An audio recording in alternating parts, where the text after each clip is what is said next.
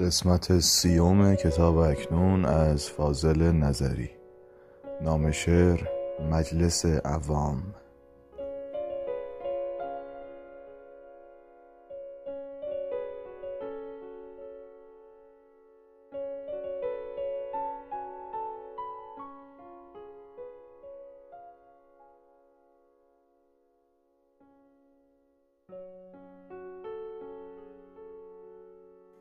گرچه مسجد را گروهی با تجمل ساختند اهل دل میخانه را هم با توکل ساختند.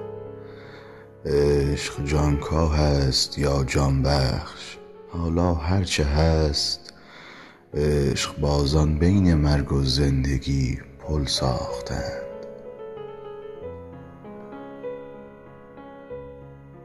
سقف آگاهی ستونی جز فراموشی نداشت.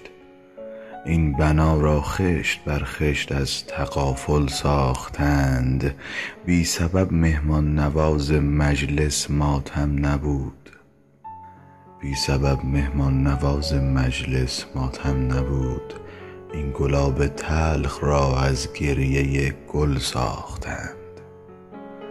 روز خلقت در گل ما شوق دیدار تو بود. از همان آغاز ما را کم تحمل ساختند